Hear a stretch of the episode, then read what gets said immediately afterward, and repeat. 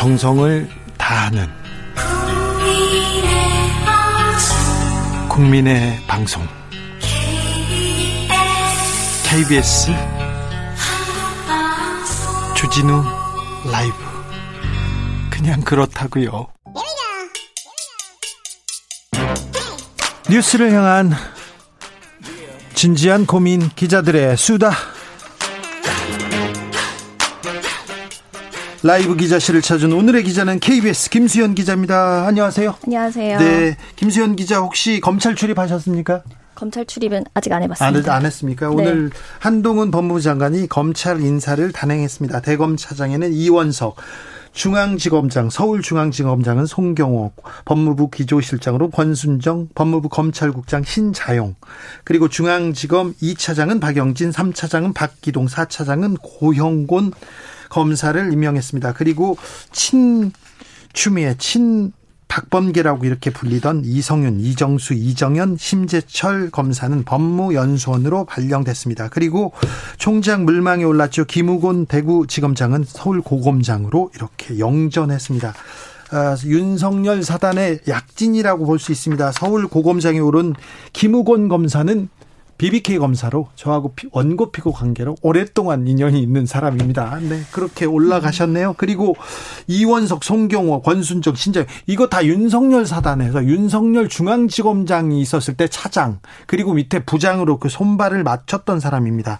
중앙지검장이 가장 중요하다고 하지요.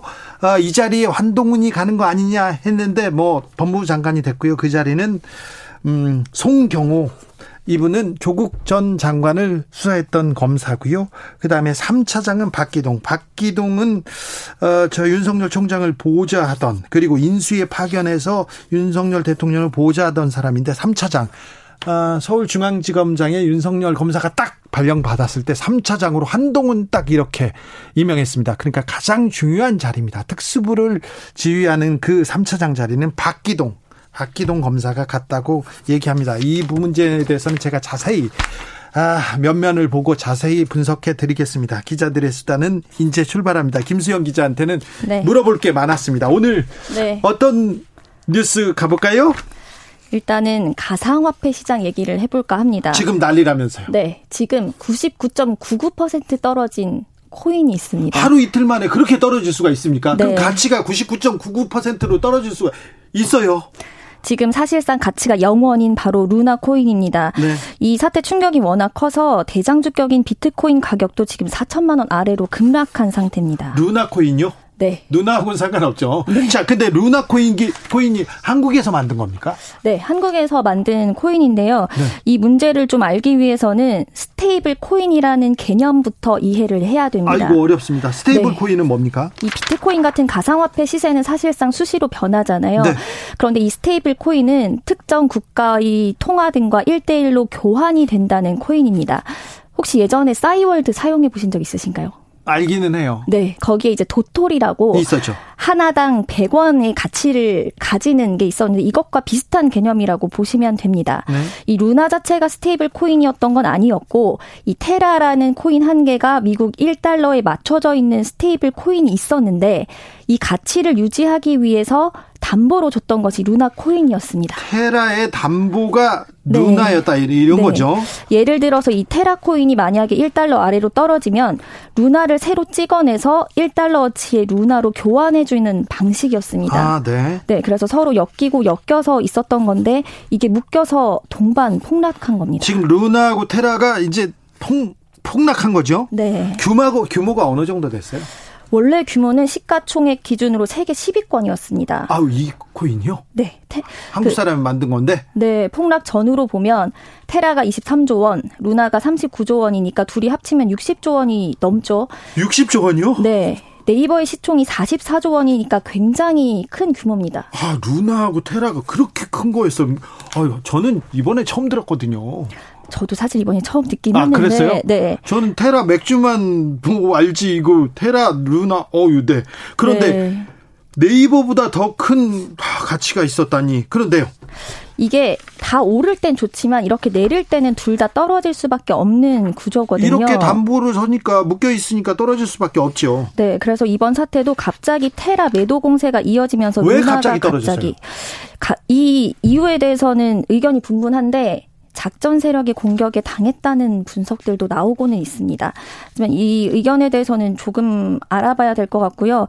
어떤 게 원인이든 간에 이 취약성이 분명히 드러난 셈입니다. 그렇죠. 99.99%가 갑자기 떨어지면 이거는 이거는 자산이라고 볼 수도 없잖아요.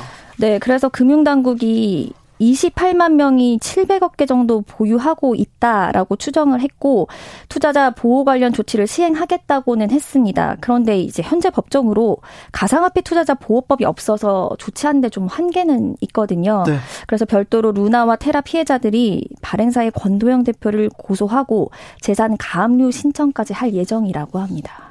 재산이 그렇게 많을까요? 60조 원 이렇게 있을까요?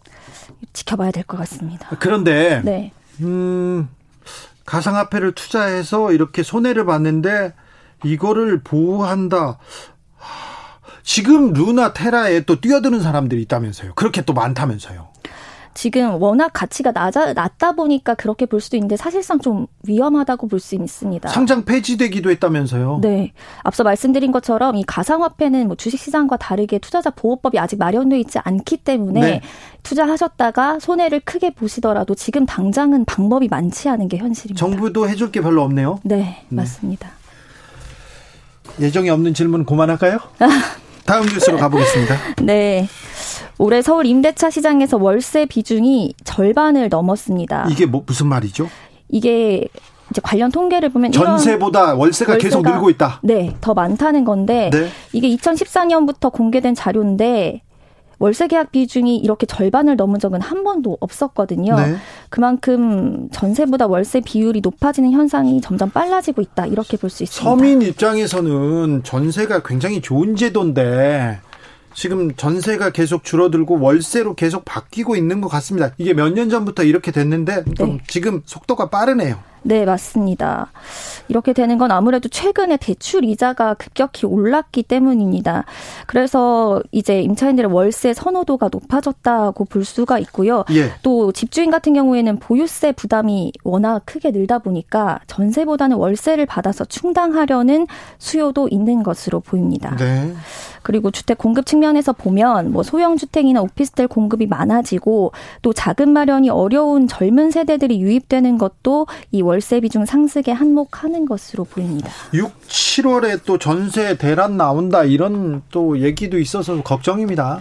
네, 맞습니다. 임대차 3법 시행 2주년을 맞는 게 7월 말입니다. 그래서 네. 2년 전에 계약갱신 청구권을 사용했던 임차인들이 이때부터 새롭게 전월세 집을 찾기 시작하게 된다면 전월세 대란이 일어날 수 있다는 우려도 나오고 있습니다. 최근에 제가 알아봤더니 아, 어떤 아파트는 1억에 30만 원 정도 월세를 이렇게 어. 1억 전세를 30만 원 월세로 바꾸는데 지금은 45만 원까지 늘었대요. 아, 네, 네. 그러니까 월세 부담이 굉장히 커지고 있어요. 맞습니다.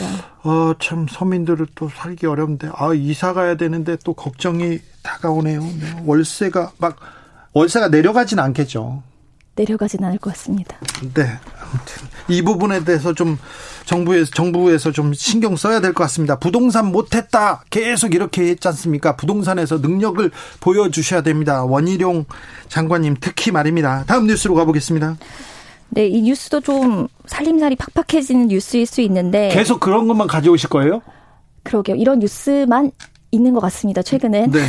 다음에 보, 겠습니다 자, 네. 이번에는요.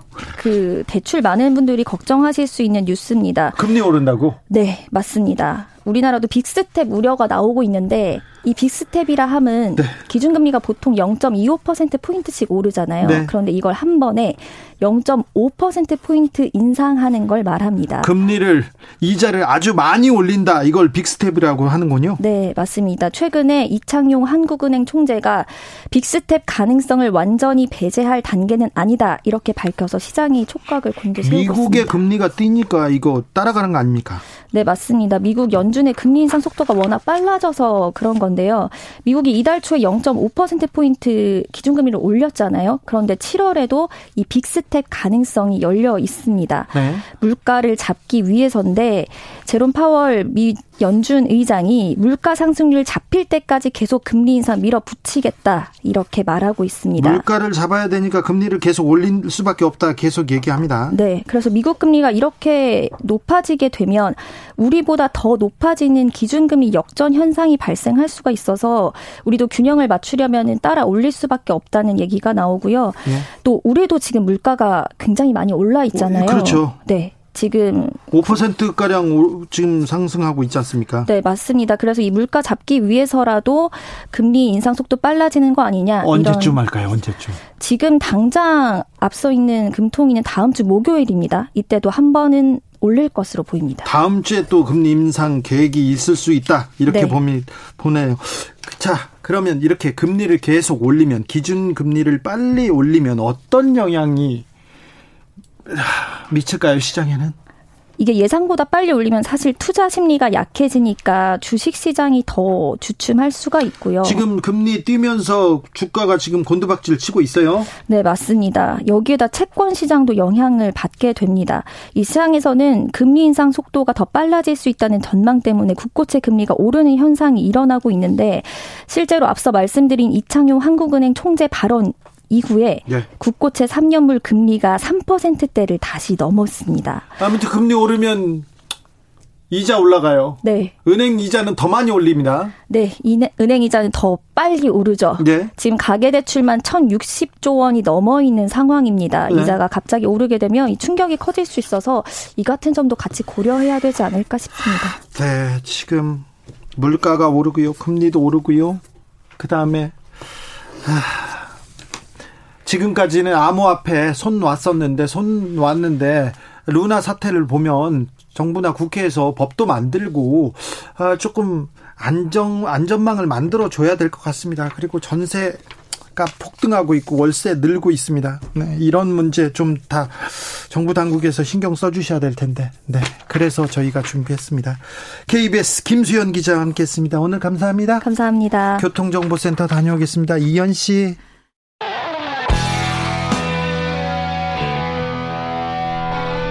스치기만 해도 똑똑해진다. drive through 시사 주진우 라이브.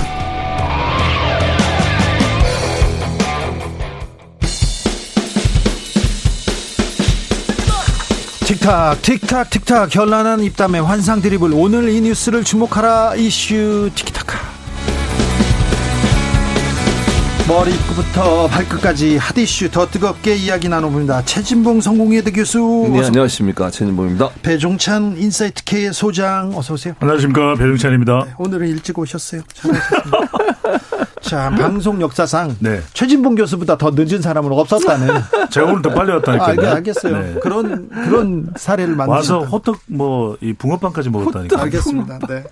자, 오늘 5.18이에요. 5.18. 네. 아, 5.18의 어, 역대 정부와는 역대 보수 정부와는 좀 다른 모습을 보여줬습니다. 어떻게 보셨습니까? 네, 뭐 그랬습니다. 그 뭐 국민의힘 의원들과 함께 윤석열 대통령이 내려가고 장관들도 오고 뭐다 네. 와서 또 인물야 행진곡도 같이 재창을 하고 뭐 좋은 모습이라고 생각해요. 뭐 네. 그런 시도를 한 것 자체 전 잘했다고 봅니다. 다만 그게 지속성이 있어야 돼요. 네. 한 번에 일회성 음, 행사로 끝나면 잘 안 된다고 보고 구호 말고 행동으로 보여줘야죠. 아, 그럼요. 당연히 그래야 되고 요. 그리고 이제 항상 우려가 됐던 건 뭐냐면 김종인 전 비대위원장도 무릎 꿇고 사과하고 막 했잖아요. 근데 당내에서 그 인사들이 일부 인사들이 또 이상한 소리하고 왜곡하고 폄훼하고 이런 일들이 벌어지면 그동안 쌓아온 신뢰가 한꺼번에 무너지거든요. 네. 그런 일이 절대 없어야 돼요. 그래서 이제 오늘 시작을 했으니까 네. 이 부분이 좀 지속 지속돼서 어 국민들 또 광주 시민들의 마음을 얻을 수 있도록 네. 했으면 좋겠습니다. 음. 잘했으면 좋겠어요. 네, 잘한 건 뭐 또 잘했다고 네. 평가를 해줘야 또 앞으로 더 잘할 수 있는 거니까요. 예. 특히 이제 오늘 민주의 문을 지나가면서 우리 5월 막내라고 그러죠. 고 전재수 군 형인 또 전재룡 씨를 만나서 그런 이야기를 했거든요. 전재룡 씨가 윤석열 대통령이 앞으로 좀 5년 내내 왔으면 좋겠다. 네. 그랬더니 그렇게 하겠다. 네. 이게 또 봉환소를 지나면서도 그렇게 이야기를 했기 때문에 저는 일단 뭐 잘한 건 잘했다고 이야기하지 네. 뭔가 진정성이 없다. 이런 평가를 내리기 전에 네. 더 잘해라. 앞으로 더 잘했으면 좋겠다. 오. 이렇게 오히려 좀 잘한 건 그런 평가를 해줄 필요가 네, 있을 것 같아요. 첫 걸음을 내디뎠고요. 음, 네. 어떻게 또 진상규명을 위해서 어떻게 힘쓰는지 보자고요. 네. 보시자고요. 그런데 5.18 기념사가 유출됐어요. 그리고 음. 반려견과 산책하는 사진도 유출됐다고 합니다. 요거는 어떻게 보셨습니까? 그러니까요. 이게 사실은 아주 그러니까 일부 인터넷 커뮤니티에서 이제 계속 공유가 됐던 것 같은데 이제 저는 우려되는 건 뭐냐면 이 두 가지로 생각해 볼 수 있어요. 하나는 가장 가까이 대통령 가까이 갈 수 있는 사람이 아니면 찍을 수 없다는 거. 일반인이 찍을 수는 없어요. 그렇게. 아, 그렇죠. 그거는 불가능해요. 아니 경호원들이 많은데요. 네, 다 있는데 어떻게 일반인이 이렇게 근접해서 찍을 수 있어요. 개 산책하는 모습이었는데 반려견. 그래서 저는 이런 사진들이 찍혀서 공유되는 것 자체가 부적절하다고 생각해요. 아니 지금 네. 사실 뭐 친서민 네. 행보 네. 그리고 조금 음. 친밀감을 높이기 소탈. 위해서 음, 음. 조금 그 언론 플레이하는 거 아닙니까? 뭐 그런 면이 있죠. 아무래도 이제 그런 모습을 계속 보여. 예를 들면 신세계 백화점 가서 뭐 사시고 예를 들어서 또는 광장시장도 가시고 뭐 네. 좋은데 그런 또 오늘 이, 이 사진 같은 경우도 마찬가지 개념인데 문제는 뭐냐면 공식적 라인이 아니라 누가 누가 찍었는지도 모르는 사진들이 커뮤니티에 돌아다니는 것 자체가 저는 대단히 비상식적이라고 생각해요. 뭐 대통령은 우리나라의 수반이잖아요. 국가 수반이고 그러면 VIP에 대한 경우가 제대로 되고 있는지 또 누가 과연 이걸 찍었는지 왜냐하면 공식적으로 청와대에서는 자기들이 찍었다고 청와대가 아니죠. 대통령실에서는 본인들이 찍었다고 공개하지 않았어요. 밝히지도 않았고요. 그럼 대체 누가 찍은 겁니까 이 사진을? 그런 부분에 있어서는 이거는 좀 투명하게 할 필요가 있다. 왜냐하면 음. 대통령의 측근 중에 또는 가까이 있는 누군가가 이렇게 다니면 사진을 찍는다고 하면 그건 국민들에게 공개할 필요가 있다는 개인적인 생각입니다. 근데 너무 또 우리가 이 사사건건 또 신경이 좀 곤두서있을 필요가 있을까? 그러니까 정말 해킹이나 보안에 실질적인 문제가 생긴다면 그거는 걱정을 해야 되고 또 우려가 되는 부분이고 보완을 해야 되겠죠. 근데 뭐 친서민이든 소탈이든 잘하면 좋은 거 아닙니까? 근데 저는 이렇게 좀 봤으면 좋겠어요. 너무 신경이 곤두서 있어서 뭔가 윤석열 대통령이 하는 행동만 끈끈마다 다 마음에 안 든다. 이렇게 받아들이기보다는 네. 그래도 좀더 음. 대통령으로 어쨌거나 5년간 대통령이잖아요. 그렇죠. 그래서 저는 잘하는 건 잘한다고 좀 칭찬도 해주고 네. 크게 문제가 안 되는 거면 좀 긍정적으로 볼 필요도 있지 않을까. 그렇죠. 못한 거는 좀 주장같이 인사 논란 이런 부분은 아니 윤재선 비서관 같은 부분은 경질 안 해요. 이렇게 주장하더라도 그, 그때는 목소리를 까시고 잘한 거는 좀 잘했다고 또 이야기하고. 아, 그럼요. 네. 그럼요. 지금 지금 이제 시작했습니다. 음. 시작했습니다. 좀 좀 뭐 어디에서 서투른 걸음이 있을 수도 있어요. 그런데 네. 처음 했으니 뭐 잘 지켜보자고요. 한동훈 법무부 장관 임명했습니다. 내일 모레 에, 지금 한덕수 총리 후보자 인준 표결을 앞두고 있는데 오, 어제 한동훈 임명 그리고 지금 인사가 있었는데 거의 한동훈 친윤 그 검사들이 그냥 뭐 뭐라 요직을 다 장악했다 이렇게 볼 수도 있습니다. 자, 이 한동훈 임명 그리고 한덕수 표결 어떻게 흘러갈 것 같습니까? 일단 한동훈 임명은 이제 대통령의 그 인사 스타일을 정확하게 보여준 거죠. 지금까지 그렇게 문재인 정부 때 국민의힘이 뭐라고 비판을 했습니까? 인사청문회 청문 보고 채택 안 된 사람 30명 임명했다고 입만 열면 그거 가지고 비판을 했었어요. 계속. 근데 지금 인사청문회 채택 안 된 사람들 다 그냥 하시잖아요. 임명.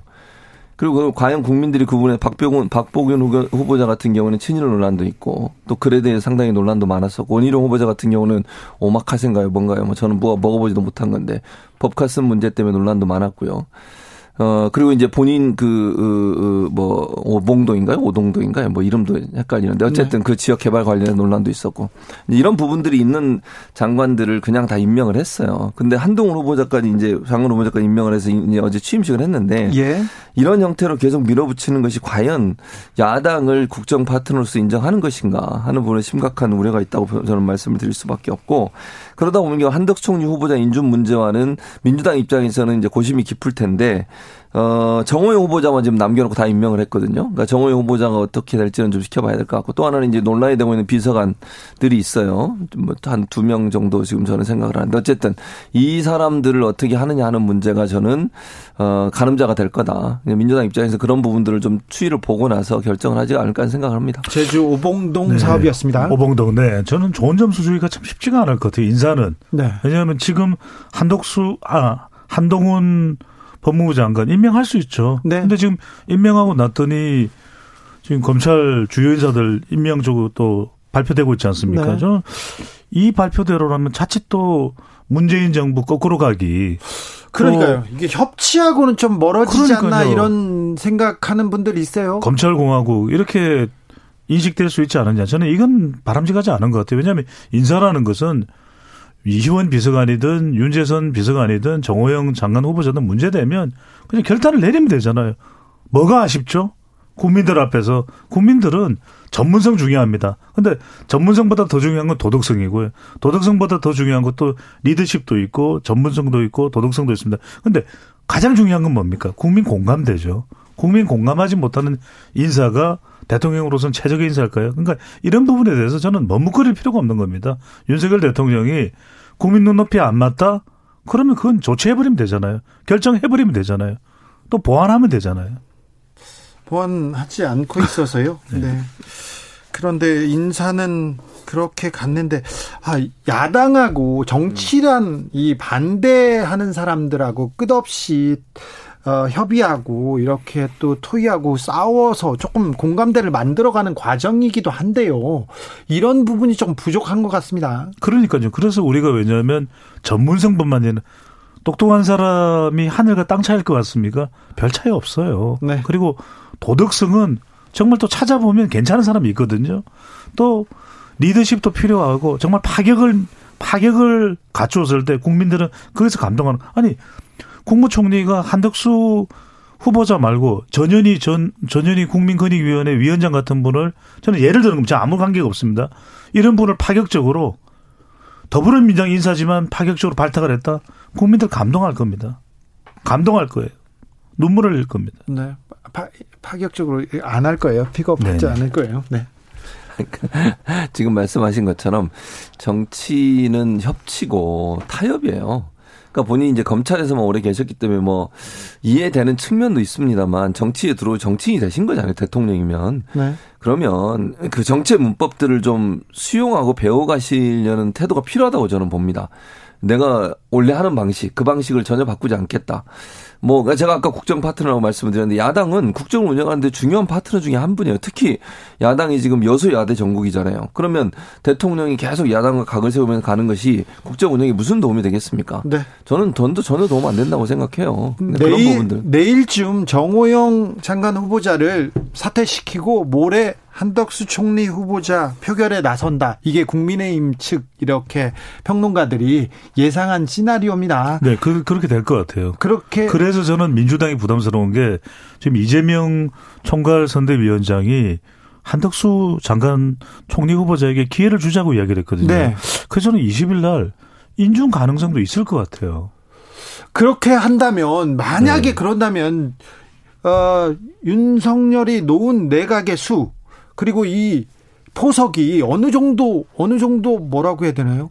어느 정도 크게 점수를 잃지 않고 내각을 출범한 거 아닙니까? 그렇게 돼버렸죠. 그러니까 네. 민주당이 그걸 이제 제대로 뭐 막, 막지 못했던 것도 있고 그 다음에 지금 이제 만약에 한 어 그 한덕수 총리를 인준해 줘버리면 그럴 네. 꼴이 되는 거죠 결국은. 그러니까 정호영 후보자 한 명만 낙마하고 뭐 김인철 후보자는 본인이 직접 사퇴를 한 거니까요. 예.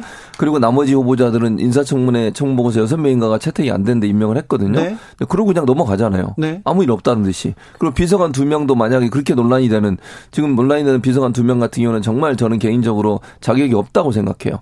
그 사람들 계속 끌고 가면서 정호영 후보자 한 명으로 모든 걸 끝내겠다고 하면 민주당 입장에서 이걸 그냥 수용할 수 있을까? 저는 상당히 의문이라는 생각이 그러니까 듭니다. 그러니까 뭔가 민주당이 빨리 좀 이 부분에 대해서 분명하게 했어야 되고 한덕수 총리 후보자도 청문회를 미룰 이유가 없었어요. 빨리 청문회를 하고 그냥 인준 표결에 바로 들어갔었어야죠. 아, 그런 그런 취임식 들어가기 전에. 그런데 지금 5.18에 대해서 어떤 지금 이 우리가 평가를 할 수, 분석을 할 수 있을까요? 5.18에 왜 이렇게 주도적으로 나갔을까? 윤석열 대통령도 그렇고 국민의힘 대거 참여했죠. 세 가지입니다. 호남 공들이기, 두 번째는 인사.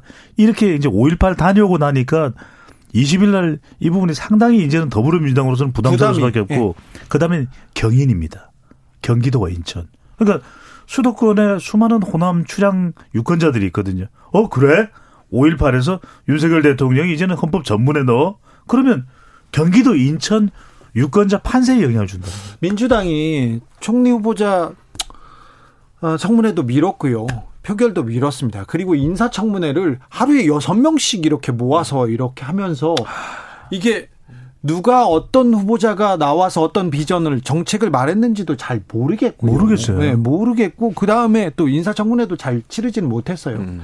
거기에 또 또 좀 악재가 있습니다. 음. 박지원 비대위원장이 오늘 악의 고리 끊어내야 된다 하면서 최강욱 책임져라 이렇게 또 얘기하고 아. 나섰습니다. 그러니까 저는 박지원 위원장에게 제가 그냥 어, 충고를 하나 하자면 그러니까 문제를 제기하는 거는 뭐 잘했다고 생각해요. 예를 들면 예컨대 성비 문제에 대해서 적극적으로 나서가지고 문제를 어 공론하고 예. 그, 그리고 이제 그걸 끊어내는 거 그건 잘했어요. 근데 문제는 뭐냐면 계속 그거만 하고 있어요. 저는 그건 좀 아니라고 생각해요. 그러니까 무슨 말이냐면 그러니까 이게 지금 현재 모든 당에서 집중적으로 지방선거에 집중하고 있는데 계속 내부적으로 문제를 발생시키고 일으키는 쪽으로 이슈화하는 것이 과연 민주당에게 타당한 거냐. 예를 들면 성부임 문제는 명확하게 그 비위 문제를 완전히 다 정리한다고 저는 봅니다. 근데 이걸 계속 비대위원장이 이슈화하고 이슈화하고 이슈화하는 것이 과연 민주당이 도움이 되느냐 하는 부분은 고민을 해봐야 된다고 저는 생각해요.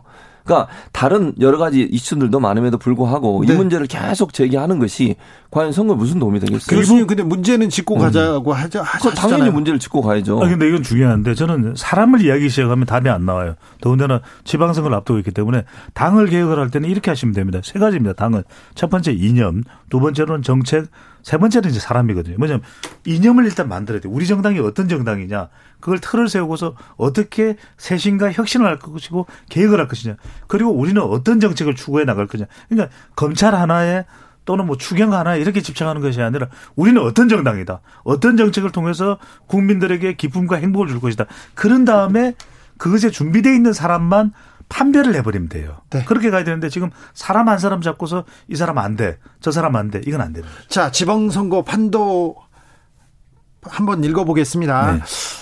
아, 아무리 봐도 대통령이 뭐 취임을 했고요. 헌임은 기간이고 그래서 국민의힘이 조금 상승세인 거는 분명한 것 같습니다. 근데 이재명 후보가 등판함으로써 지방선거 전체 좀 판도가 바뀔까요? 터닝 포인트를 만들 수 있을까요? 저는 별로 바뀌기가 쉽지 않을 것 같아요. 다만 이제 경기도가 중요한데 경기도의 상징성이 크기 때문에 저는 전체 판세에 뭔가 대변화가 있기는 쉽지 않을 거예요. 그리고 실제로 지난 대선에도 윤석열 10, 이재명 7이었거든요. 그러면 지금의 국정 안정론에 무기가 실른다 그러면 국민의힘이 11이나 12가 될 가능성이 민주당이 7이나 8이 될 가능성, 8이나 9나 될 가능성보다 더 높다는 거예요. 그럼 여기서 중요한 것은 저는 가장 중요한 건 경기도를 잡아야 된다. 네. 이재명 후보가 총괄 선대위원장이 경기도를 살려놓는 거. 저는 이게 이번 선거의 전부라고 봐야 될 거예요. 경기도요. 네. 어, 물론 이제 경기도가 중요하죠. 그리고 전체적으로 이재명 사인 고문이 등판을 함으로써 그래도 어느 정도 어 가능성을 열어놓은 건 분명해요. 그러니까 판을 자체를 흔들어 놓은 거는 그러니까 물론 큰 줄기 자체를 완전히 바꿀 수 있는 상황은 아니에요. 그건 불가능하다고 저는 보는데 기본적으로 컨벤션 효과도 있고 이제 어쨌든 정부가 처음 출범했으니까 국민들 입장에서는 좀 정부가 안정적으로 갈 수 있도록 도와줘야 되겠다는 생각이 많을 거예요. 그 부분 뭐 충분히 이해하고요. 그럼에도 불구하고 이재명 고문이 등판하기 전과 후는 변화가 분명히 있는 거다. 왜냐하면 등판하기 전만 해도 더 어려운 상황이었어요. 전체적으로 판세가. 그런데 어쨌든 등판함으로써 어느 정도 가능성을 열어놓은 부분들이 있었고, 그 저는 한 절반 정도만 해도 성공했다고 보거든요. 민주당 입장에서는 그 정도만 선방을 해도. 그래서 제가 볼 때는 뭐 많은 부분 큰 물줄기 자체를 완전히 바꿀 수는 없지만 기본적으로 판 자체가 흔들어져서 네. 가능성이 좀 넓혀졌다는 점 분명히 서울, 경기, 인천만 좀 짚어봅시다. 그렇죠. 네, 지금 왜냐하면 서울도 오세훈 후보 가 강세고 네. 지금 인천의 경우에도 유정복 후보가 오히려 흐름을 타고 있거든요. 국민의힘 후보가 경기도만 팽팽한 거예요. 네. 그러니까 저는 지금 빨리 이 현실 파악을 할 필요가 있다. 게다가 지금 이번 주가 슈퍼 위크인데 20일 날 한덕수 총리 후보자 인준이 있죠. 그러니까 한미 정상회담도 있어요.